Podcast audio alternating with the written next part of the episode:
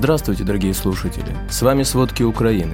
Сегодня 15 октября и 234 день полномасштабной войны России с Украиной. Кто не спрятался, я не виноват о методах российской мобилизации. В аэропорту Уфы пилота сняли с рейса из-за мобилизации. Мобилизационный ресурс россиян составляет 29 миллионов. Сотрудница ФСБ и член ЧВК Вагнера запросили политическое убежище у Франции и дают показания. Обо всем подробней.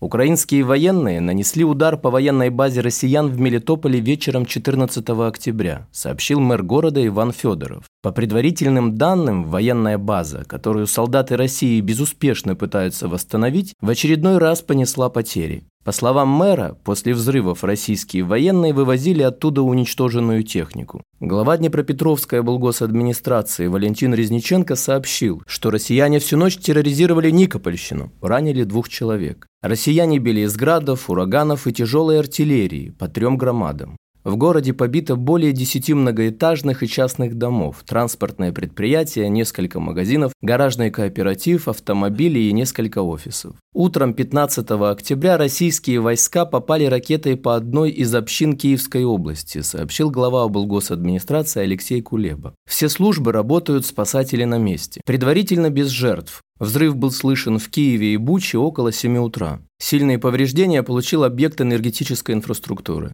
Глава Запорожской военной администрации Александр Старух сообщил о том, что россияне наносят ракетные удары по областному центру. Секретарь Запорожского городского совета Анатолий Куртьев сообщил, что россияне атаковали город дронами «Камикадзе», нанеся повреждения объектам инфраструктуры. Жителей города просят не покидать убежище. За время полномасштабной агрессии Россия применила против Украины 1235 высокоточных ракет большой дальности на общую сумму до 7 миллиардов долларов. По данным Forbes, только стоимость одной ракеты «Искандер» составляет 3 миллиона долларов. Соответственно, на ракеты такого типа, уже выпущенные по территории Украины, россияне использовали более 2 миллиардов долларов. Массированные обстрелы россиян по всей территории Украины только 10 октября стоили около 700 миллионов долларов. Если конвертировать общую стоимость ракет, которые Россия выпустила по территории Украины за весь период военных действий, она приравнивается 20 миллионам средних пенсий в России.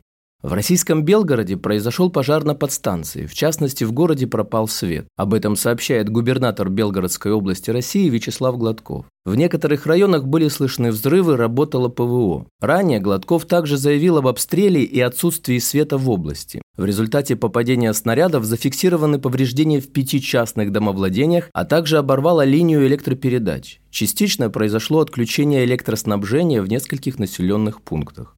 Сотрудница ФСБ и член ЧВК Вагнера запросили политическое убежище у Франции и дают показания для расследования военных преступлений России, в том числе в Украине, а СМИ готовят материал по показаниям одного из них. По словам правозащитника Владимира Осечкина, у сотрудницы ФСБ есть достаточно серьезный инсайт, связанный с документооборотом. В частности, будет опубликована информация о вторжении в Украину и происходящих в последнее время процессах по линии Департамента контрразведки и Минобороны. Кроме того, показания касаются того, как было создано ЧВК Вагнера при Минобороне России как государство создало систему финансирования и снабжения ЧВК, и как эти секретные подразделения участвовали в диверсионной работе на востоке Украины, непосредственно в Луганской области. В аэропорту Уфы пилота авиакомпании «Азур Air сняли с рейса из-за мобилизации. Пассажиры уже находились на борту самолета. Рейс задержали почти на 9 часов. Один из пассажиров рассказал изданию mkset.ru, что 30 сентября самолет должен был вылететь в 5.20 утра в Анталию, но вылетел он только около двух часов дня. По его словам, по громкой связи было дано объявление, что в связи с мобилизацией и последующим запретом пересечения границы для второго пилота взлет отменяется. Пассажиров попросили покинуть самолет.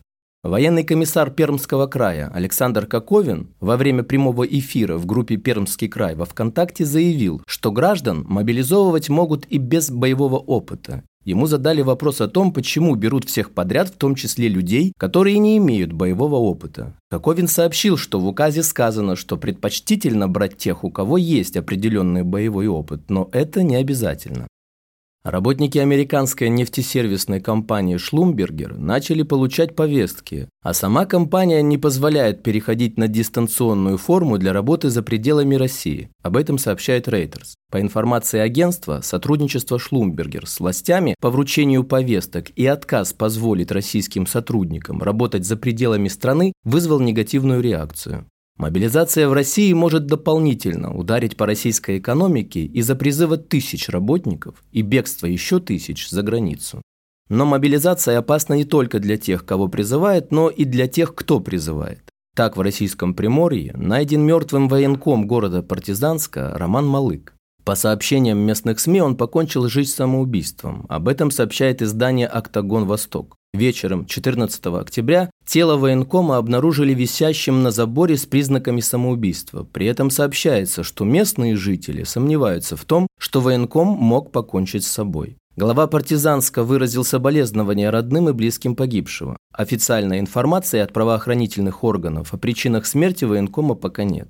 В России усилили охрану военкоматов в связи с участившимися случаями нападения на них. Такую информацию обнародовало кремлевское издание РБК со ссылкой на депутата Александра Хинштейна. В ряде городов, в том числе в Москве, около зданий военкоматов дислоцированы группы задержания вневедомственной охраны Росгвардии. Кроме того, по всей стране они включены в маршруты патрулирования экипажей ОВО. 21 сентября Владимир Путин объявил частичную мобилизацию в России. Министр обороны России Сергей Шойгу заявил, что будут мобилизованы 300 тысяч резервистов. По данным «Медузы», Владимир Путин хочет договориться с Украиной о режиме прекращения огня, но только для того, чтобы подготовиться к новому наступлению в феврале-марте 2023 года.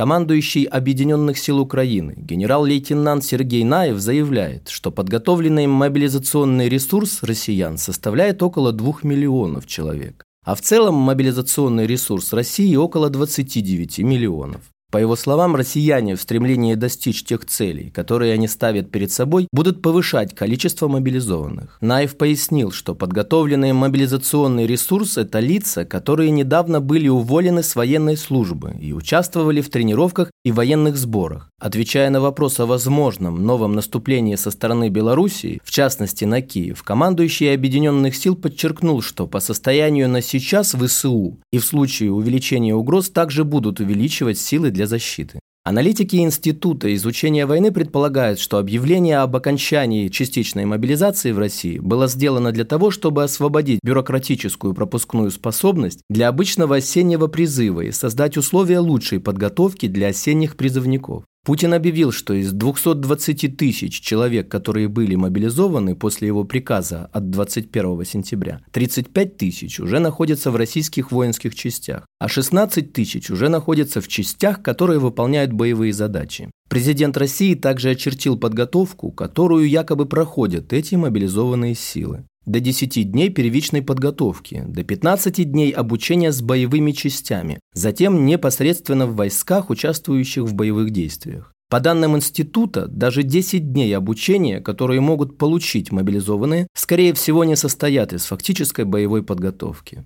Суд в норвежской провинции Финмарк на две недели арестовал гражданина России, задержанного на границе с двумя беспилотниками и электронными накопителями. Об этом пишет Reuters. Такое решение суд принял для того, чтобы следствие могло изучить архив изъятых у мужчины материалов электронные накопители с четырьмя терабайтами изображений и видео.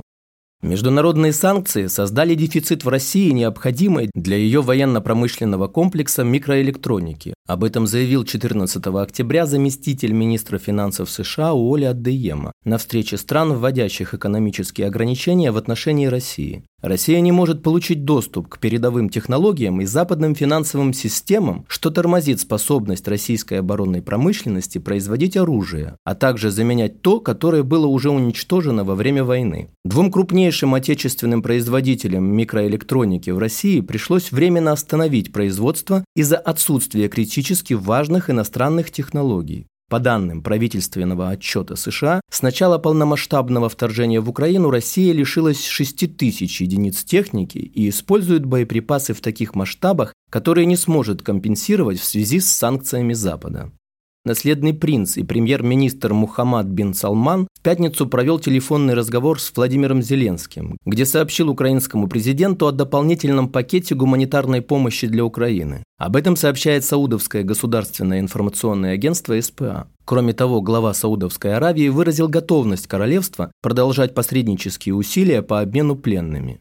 Президент Штатов Джо Байден объявил о предоставлении Украине нового пакета военной помощи на 725 миллионов долларов. Выделенные средства будут направлены на предметы оборонного назначения, услуги Министерства обороны и предоставление военного образования и подготовки. В Белом доме уже заверили, что работают над ускоренной поставкой Украине систем противовоздушной обороны НАСАМС. Общая американская военная помощь Украине с начала полномасштабного вторжения России составляет около 16,8 миллиарда долларов. Спасибо, это были все главные новости о войне России с Украиной к середине 15 октября. Помните, правда существует, а мы стараемся сделать ее доступной. Если вам нравится то, что мы делаем, пожалуйста, поделитесь этим подкастом с друзьями в России. Также, если вы хотели бы помочь нам делать материалы еще более качественными, пожалуйста, оставляйте фидбэк. Это очень важно для нас и для распространения правдивой информации. До встречи.